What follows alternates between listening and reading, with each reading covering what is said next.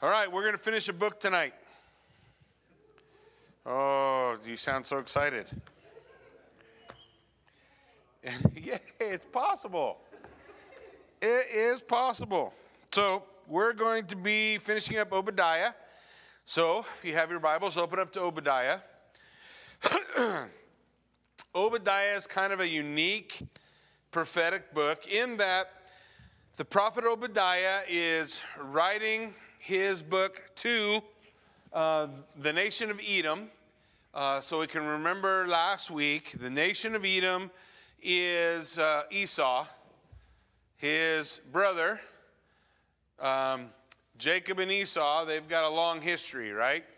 Come from the same father. And so they there was uh, an expected allegiance between the two brothers, which become two nations nation of Israel and the nation of Edom. When the nation of Israel goes into captivity, in the Babylonian captivity, the Edomites helped the enemy. The Edomites helped Babylon. And if you remember last, last time, was it last week? Week before? we talked about the reality that as people, as Jews, escaped the captivity, the Edomites would gather them up and take them back into slavery. So God holds them responsible for, uh, for doing that to the nation of Israel. Even though God was judging Israel, he still judges the Edomites in how they um, behave toward their neighbor. And if you look at God's judgment of the nations, we have multiple prophets. Every prophet has some part of the prophecy, which is an oracle to the nations. And when you have an oracle to the nations, the nations are judged on the way they behave to, toward their neighbor. For example, if they make false treaties and then go back on those treaties, and, and the Lord holds them accountable for those choices that they made. The nation of Israel is judged based on their relationship to God. So the nation of Israel had a higher standard because to them much was given, right? And the scripture would, would tell us to whom much is given, much is required. Okay, so so they're going to be judged based on their relationship toward God, and the nations will be judged based on their relationship to their neighbor. Now, both are parts of the law, right? You have to, the, the call to love God and you have the call to love your neighbor. Those both are laid out for us in the Torah. So the concepts are all laid out. Now, when we look at Obadiah, Obadiah's shortest book in the Old Testament. So this will officially be the quickest we ever get a book done because there won't be a shorter one. This is it 21 verses you have the concept of brothers Edom, Jacob, and Esau. Okay? They are part of the seed of Abraham, right? There were certain promises that God laid out to the seed of Abraham. And the Lord holds Edom responsible for their, their betrayal of their own kin. And so, as such, they face this judgment. And the primary charge against Edom is they are full of pride and self exaltation. And all the way through verse 14, our focus is Edom this, Edom this, Edom this. In verse 15, he says, For the day of the Lord is near upon all the nations. Now Obadiah lifts up his head. He's looking beyond the relationship between Edom and Israel and the and the judgment that would come upon the Edomites uh, during his time and the restoration that's going to come on Israel. We know when Israel goes into captivity in Babylon, that's not the end of the story, right? So that Israel that went into captivity comes back into the land, right? They rebuild the temple because that's the temple Jesus is going to come to, right? We have the restoration of the nation. But now Lord lifts up his head and he and he looks, Obadiah looks at all the nations. Because throughout the Old Testament and throughout the Old Testament prophets, you have a pattern laid out of little days of the Lord, little examples of God's judgment, nation by nation, people by people, But we know that Scripture tells us there's another day of the Lord coming, right? There will be a final day of the Lord, a final day of judgment. We call it the eschaton. There's a whole group of study devoted to it called eschatology, to study the, the last days, the events of the last days. And there's no end to the, to the different ideas of what that's going to look like, right? So we want to have grace as we look at that and understand. But the point is the same pride and self exaltation of Edom is going to be judged for the whole world. For their pride, for their self exaltation. But in lieu of God's ultimate day of judgment in the day of the Lord, there is a concept that we want to grasp a hold of. And that is this God's judgment is not his final word. His final word is redemption. Now, there will be judgment. We remember when we read the book of Joel, in the book of Joel, talking about the day of the Lord. And he said, Hey, the day of the Lord, that's deep darkness. That's a harsh day. There's a lot of judgment that comes out of that. But after the night comes what? The day, right? Remember the Jewish system of doing the day always begins with night. The beginning of the day in the Jewish system, it's a lunar calendar, they start with the night. There's sorrow in the evening, but Joy comes in the morning. The judgment of the day of the Lord is first and then his redemption. So the glory is coming through or, or after the judgment of the day of the Lord. Now there's three books here that are all joined together. Joel, we've seen, Amos, we've seen, Obadiah. We'll take a little break when we go to Jonah. It's going to be a little different when we look at Jonah uh, starting next, t- next week or the week after. But we want to remember the lessons of Joel, Amos, and Obadiah. The lesson of Joel is God will save Jerusalem, and everyone who calls on the name of the Lord will be saved. How many people? Everyone who calls on the name of the Lord will be saved. That's a direct quote out of the book of Joel. God will. Where do we know when Jesus returns and sets up his kingdom? Where's it going to be? Is it Russia? Is it the United States? Is it downtown Europe somewhere he's going to set it up? Where's he set up his throne? Jerusalem. He's going to set up his throne in Jerusalem, and everyone who trusts in the Lord for salvation will have salvation. Because we enter into the covenant people of God through faith, right? How was Abraham entered into the covenant people of God? It says Abraham did what? Believe God, and it was accounted to him for righteousness. And so we see faith being that entrance. Then we saw the book of Amos that God will raise up the fallen house of David. And all the nations, the Goyim, the Gentiles, will be subject to his rule. Now, how did God raise up the house of David? The house of David was done at the Babylonian exile. When there's no nation and no king, there's no king on the throne, right? So we have a promise that God said, There will be a king. I will have an eternal king from the house of David. What's his name?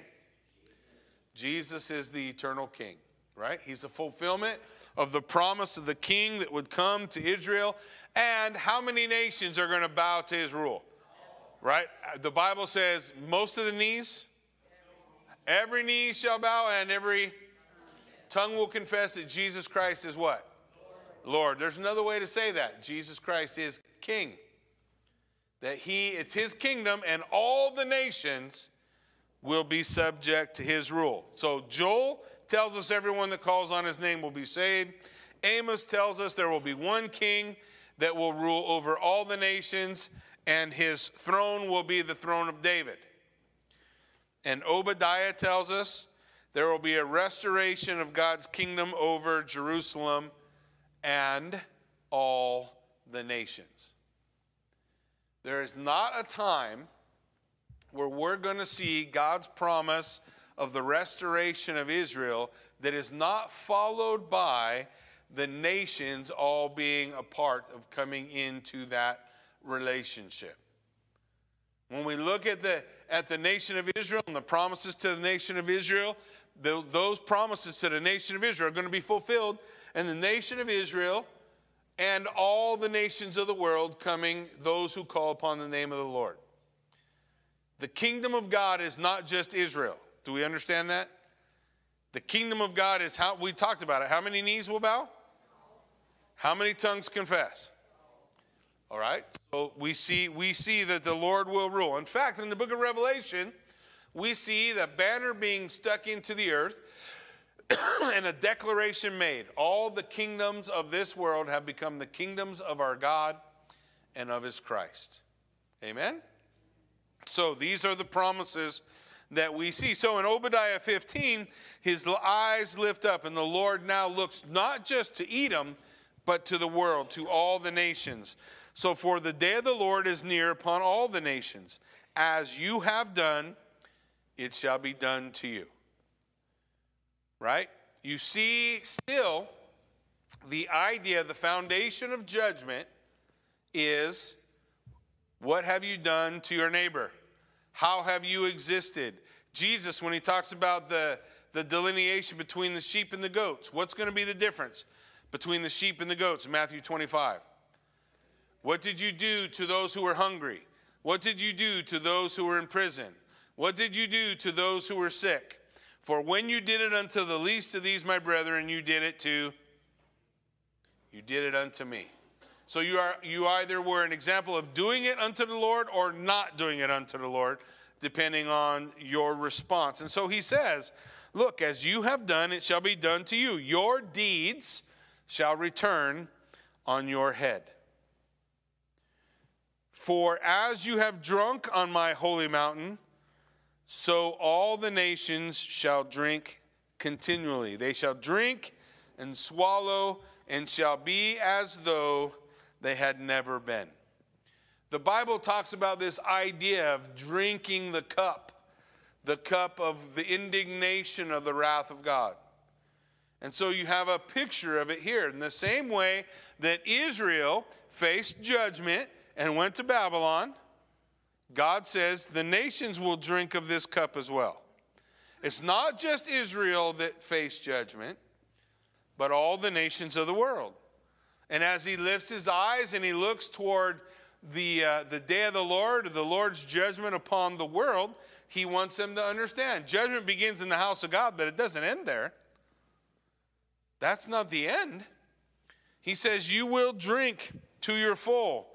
And the extent of the day of the Lord is global, all the world. Jeremiah 25. He says a similar thing, Jeremiah 25, 30 to 33. You therefore shall prophesy against them all these words and say to them, The Lord will roar from on high, from his holy habitation utter his voice. He will roar mightily against his fold and against those who tread grapes, against all the inhabitants of the earth. The clamor will resound to the ends of the earth, for the Lord has an indictment against the nations. He is entering into judgment with all flesh. And the wicked he will put to the sword, declares the Lord. So when God's judgment comes, all the little judgments that we've seen, throughout the Old Testament prophets. When God judges in these smaller judgments, nation by nation, there are always the wicked who perish and who is preserved? The remnant. There's always a remnant.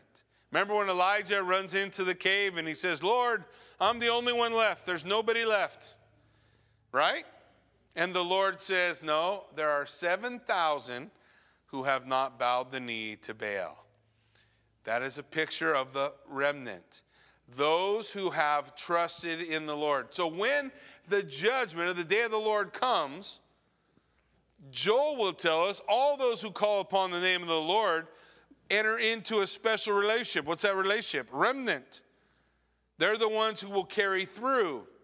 They're the faithful part of Israel or the faithful part of, of whatever other nation that may have a remnant, and that remnant will come through the judgment to the end of the judgment or the redemption that the Lord brings. And so he's laying out for him here look, I'm going to judge all flesh, and the wicked will die. Thus says the Lord of hosts Behold, disaster is going forth from nation to nation, and a great tempest is stirring from the farthest parts of the earth. Those and those pierced by the Lord on that day shall extend from one end of the earth to the other. They will not be lamented or gathered or buried they shall be as dung on the surface of the ground. So the idea is the wicked that are judged, the rebellious who have who have uh, rebelled against the Lord, they will be utterly wiped out. You guys have read this story before, right? Anybody familiar with Revelation chapter 19? And the Lord returns in the plains of Megiddo, Har-Mageddon and you have this battle laid out where he calls all the birds, uh, the carrion eating birds on the earth. Can you imagine what that day looks like? And every vulture, every carrion eating bird all flies to the same battlefield? Seems bad, right? There are two dinners. One, there has been invitations that have gone out to. It's called the marriage supper of the Lamb. The other is called the feast of the great God. In the feast of the great God, all the rebellious, those great and small, they are the meal that the birds will eat.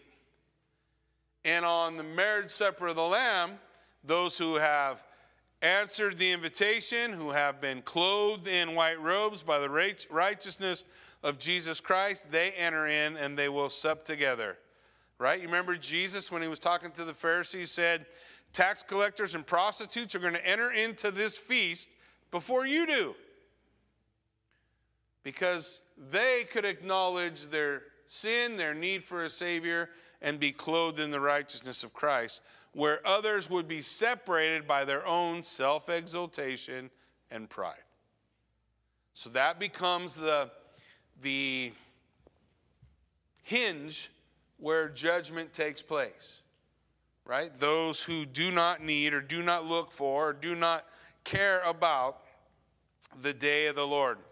And so God's going to pour out his vengeance. You, you see the reason for God's vengeance in Revelation chapter 6, don't you? You remember in Revelation chapter 6, there comes a point where the, the, the revelator says, they, they crack the, I think it's the fifth seal, and the voices of the martyrs underneath the throne cry out, How long, O Lord, till you will have vengeance for on our blood? How long has the rebellious world been slaughtering the righteous of God? You guys remember the first one? They were two brothers. One guy's name was Cain and the other Abel. And the the uh, self righteous or proud or self exalting one killed his brother, right? And so you have this, and, and there's a charge that Jesus makes in Israel, but ultimately over the world, right? That all the blood from righteous Abel to Zechariah Berechiah is going to come upon this generation. Because there's a day when the Lord will say, That's it, no more. And so we see the Bible describe it as you have done, it shall be done to you. In Edom's case, as you had done to Israel, the Lord says, I'm going to do to you. In the case of, of global judgment, as you have done to the righteous, the Lord says, I will do to you. There is a payday, right? that the righteous judge will come and be a part of. But then he makes a distinction in verse 17. But in Mount Zion there shall be those who escape.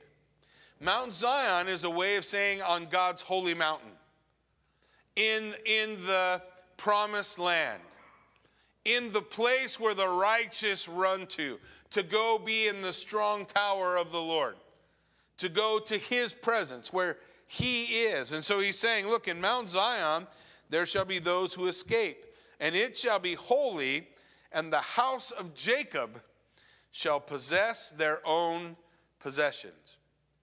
The house of Jacob, they're going to be there. This is their this is their land, the land of Israel, the land where Messiah will rule. The land of Israel. He's saying, look, this is the place where the righteous will go. Where did we say Messiah would set up his kingdom? Jerusalem. And who will be represented there? Is it only Israel? No, it will be all the righteous. The righteous will go to Mount Zion. There shall be those who shall escape. This contrast between the judged and the remnant who will uh, who passes through the judgment. The difference between the sheep and the goats, the difference between those who belong to the Lord and those who do not. And so he's laying out the distinction. Um, and then we see this, this picture of deliverance. Joel 2:32. I don't want you to forget this. Joel 2:32 says, "It shall come to pass that everyone who calls on the name of the Lord shall be saved." For in Mount Zion and in Jerusalem there shall be those who escape. Now, doesn't isn't Joel telling us there's more that'll be there in that land? It's, it's not only Israel that will be saved. When we look at the book of Revelation and we hear about the 144,000, 12,000 each of the 12 tribes of Israel, right? Everybody remember? John says, I heard their number, 12,000 of each of the 12 tribes. He lists them all out. And then John says, And I turned and looked, and what did he see? An innumerable host from where? Every tribe, nation, and tongue. That you have gathered in Mount Zion those who will be saved, those who will call upon the name of the Lord, right? Because Joel said, Who? Who can call on the name of the Lord? Everyone who calls on the name of the Lord shall be saved. For in Mount Zion, in Jerusalem, there will be those who escape, as the Lord has said, and among the survivors shall be those whom the Lord calls. So the separation of the righteous and the wicked. God knows how to do that, right? God knows those who are his, and they will possess their possessions. The house of Jacob shall have their possessions. Look at verse 18.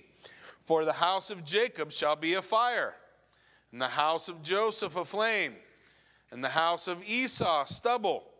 And they shall burn them and consume them, and there will be no survivor for the house of Esau. The Lord has spoken. So you have the idea that the, the tool of God's judgment over Edom is going to be the house of Jacob, is going to be the the house of Joseph. So you have this picture the house of Jacob and the house of Joseph, a picture of probably ultimately the, the nation of Israel, and that will be the source that God uses to judge the nation of Edom. Anybody been to Edom today? Anybody know where Edom is? Jordan. Yeah, Jordan is Edom. Uh, there's property we're going to see in a moment that God talks about. And the property that God talks about in Obadiah is the Gaza Strip, the West Bank. Who, who has those today? Palestinians, but ultimately under Palestinian control in the land of Israel, right? It's, a, it's kind of a weird situation there. And we'll see where that all plays out. But part of the idea is that God's saying, look, this is going to come to them. Edom will be annihilated. Now, the land is still there, but you don't run into very many Edomites anymore, do you? He said in Isaiah, in Isaiah 11, verse 10, In that day, the root of Jesse, who shall stand as a signal for the peoples, of him shall the nations inquire, and his resting place will be glorious. Who is the root of Jesse? That's right. Jesus will stand before the peoples, and of him all the nations shall inquire, right? And so he'll be standing there, it says, and in that day the Lord will extend his hand a second time to recover the remnant that remains of his people from Assyria, from Egypt, from Pathros, Cush, Elam, Shinar, Hamath, and from the coastlands of the sea. He will raise a signal for the nations and will assemble the banished of Israel and gather the dispersed of Judah from the four corners of the earth. The jealousy of Ephraim will depart, and those who harass Judah will be cut off. Ephraim shall not be jealous of Judah. The northern kingdom and the southern kingdom, no more division. One nation. Uh, the jealousy of Ephraim will depart. Those who harass Judah will be cut off. Ephraim will not be jealous of Judah. Judah will not harass Ephraim, but they will swoop down on the shoulder of the Philistines in the west, and together they will plunder the people of the east.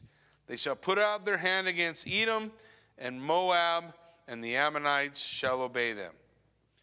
Zechariah 12, verse 6, it says, Now on that day I will make the clans of Judah like a blazing pot in the midst of wood, like a flaming torch among the sheaves, and they will devour to the right and to the left all the surrendering or all the surrounding peoples, while Jerusalem shall again be inhabited in its place in Jerusalem. So you have the promise of God's restoration to the nation of Israel, which will face God's judgment. They go into exile in Babylon and they come out and will reestablish themselves in the land.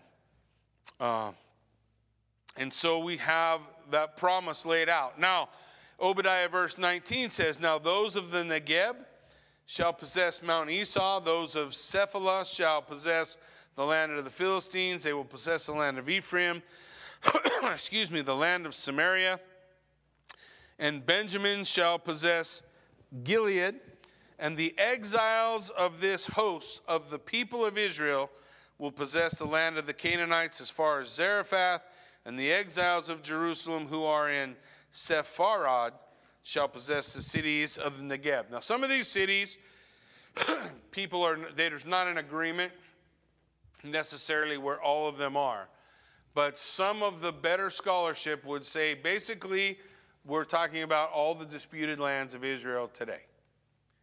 That those would be the possession again of Israel. Now, I don't know what tomorrow holds and or the day after that or the day after that, but the Bible lays out for us, hey, this is this will come back under uh, Israel's borders. Now, I believe these things did occur when Israel came back into the land after the Babylonian captivity. As they grew, as they established themselves, God gave them favor. But we're going to probably spend the rest of our lives figuring out how each one of the particular prophecies plays out.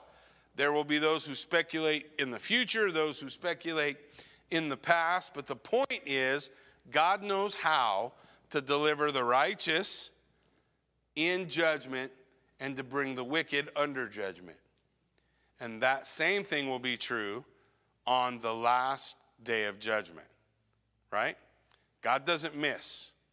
He's not going to go, you know, it's, today's the day I'm going to judge all the wicked. Oops, I got a couple righteous guys in there. The Lord knows how to deliver the righteous. The Lord knows those who are his, and he is able to accomplish all his purpose. Then, verse 21 of Obadiah, he says, Saviors shall go up to Mount Zion to rule Mount Esau, and the kingdom shall be whose? The Lord's.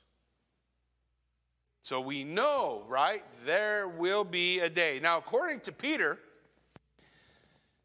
in the second chapter of Acts, as he delivers his message, the first message of Pentecost, he makes the declaration that Jesus Christ is seated on the throne now in heaven. But we know there will be a day when he will seat, sit on the throne on earth, right? That there will be the king will come to his kingdom. The king will come. So there is a sense in which the kingdom of God has begun, but it's not fully realized until the king's here. Right? The work's been done, the price has been paid, There's not another sacrifice that needs to happen, right? Jesus has completed that work. Now, as we move forward, Jesus said, All authority in heaven and earth been given to me. So what did he tell us to do? Go do what? Make disciples of who? Every nation, right? To go out and make disciples of every nation. Take the gospel to the ends of the earth until the day we see the king face to face. Because there will be a day the king will return. Just so you know, everybody agrees, every Orthodox believer on earth believes that there is a day when Jesus Christ will return. Right? The Bible teaches he will return. The kingdom will be the Lord's. And in the meantime, we, as stewards of what Christ has been victorious over, we do our job, right? We go take the message of the gospel of Jesus Christ to whoever will hear. Whoever will, because whosoever will call on the name of the Lord, you've heard that before, haven't you? You just might not have remembered it was in Joel. But it's in other places too, isn't it? We see that that phrase repeated so that we can know, so that we can have our hope and trust in Jesus Christ. For from Mount Zion, right? There is a place on earth, God said, I put my name there. That's my place. Trust me, if you come with us to Israel, you will wonder what in the world everybody's fighting over. Because it's just a, a, a, just, it's just a pile of rocks, except that God has put his name there. And everybody would like it. But the Lord says, Who does it belong to? He says, It's mine.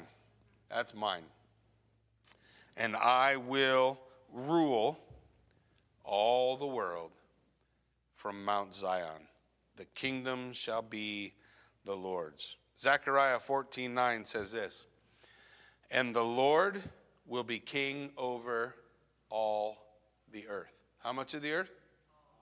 All the earth. On that day, the Lord will be one, and his name one. The Lord will be king of all the earth. So we look at these, these smaller books of prophecy and we see judgment, judgment, judgment, judgment, judgment. Remember, those things are laying out for us a pattern. And that pattern is something important for us to hold on to. That there will be a day when God rules from earth that he will sit on the throne. We know that there will be a day in which all who have called on the name of the Lord shall be saved. And we know that the Lord will rule the kingdom. The Lord is one. Hear, O Israel, the Lord your God, the Lord is one God. So it's a beautiful picture of how God's going to bring all of those pieces together. And as we look now, it'll be a little bit different when we look at Jonah, but as we look, just keep in mind that picture. Little judgments are small pictures of big the big judgment. The pattern holds all the way through the Old Testament into the eschaton, to the last day, until Jesus rules and reigns. Amen? Why don't you guys stand with me? Let's pray. Father God, we thank you for this time that we can spend in your word. We thank you for the truth of scriptures, God, for the message that Obadiah teaches us. Lord, you have a purpose, you have a plan. You are working your purpose and plan out in the world. There will be a day, every knee will bow every tongue will confess. You will rule from Jerusalem. The throne will be seated there, the King of kings and Lord of lords, the kingdom of our great God and Savior. And as we see your judgment over the nations in the past, we recognize that there will be a day of judgment yet to come. The wicked will be judged, the righteous will be redeemed. But the righteous are made righteous by being clothed in the robe of Jesus Christ. For he who knew no sin became our sin sacrifice, that we might become the righteousness of God. So the story is told that the king invited people to the wedding supper, and many said they didn't want to come. But those who did come will be clothed in the righteousness of Jesus Christ. And they will enter into his kingdom, to his place, to his time. There will be day that we will see a new heaven and a new earth and a new Jerusalem come down out of heaven, built on the foundation of the tribes of Israel and on the faithfulness of the apostles of God. Because, well, they're the ones through whom you have brought that perfect work of salvation. So, Lord, I just pray you help us to see, help us recognize the perfect work that you're doing, the work that you're accomplishing in and through it all. For we want to glorify you in it. We want to magnify you, Lord, for you are worthy. Just as the word declares in Revelation 4 and 5, worthy is the Lamb who was slain. For he has made a people, he has brought righteousness. To him goes power and honor and glory. Salvation is his. Lord God, we give you praise, glory, honor for all that has been done. For he alone is worthy. Glory, majesty, dominion, authority, forever and ever. Amen.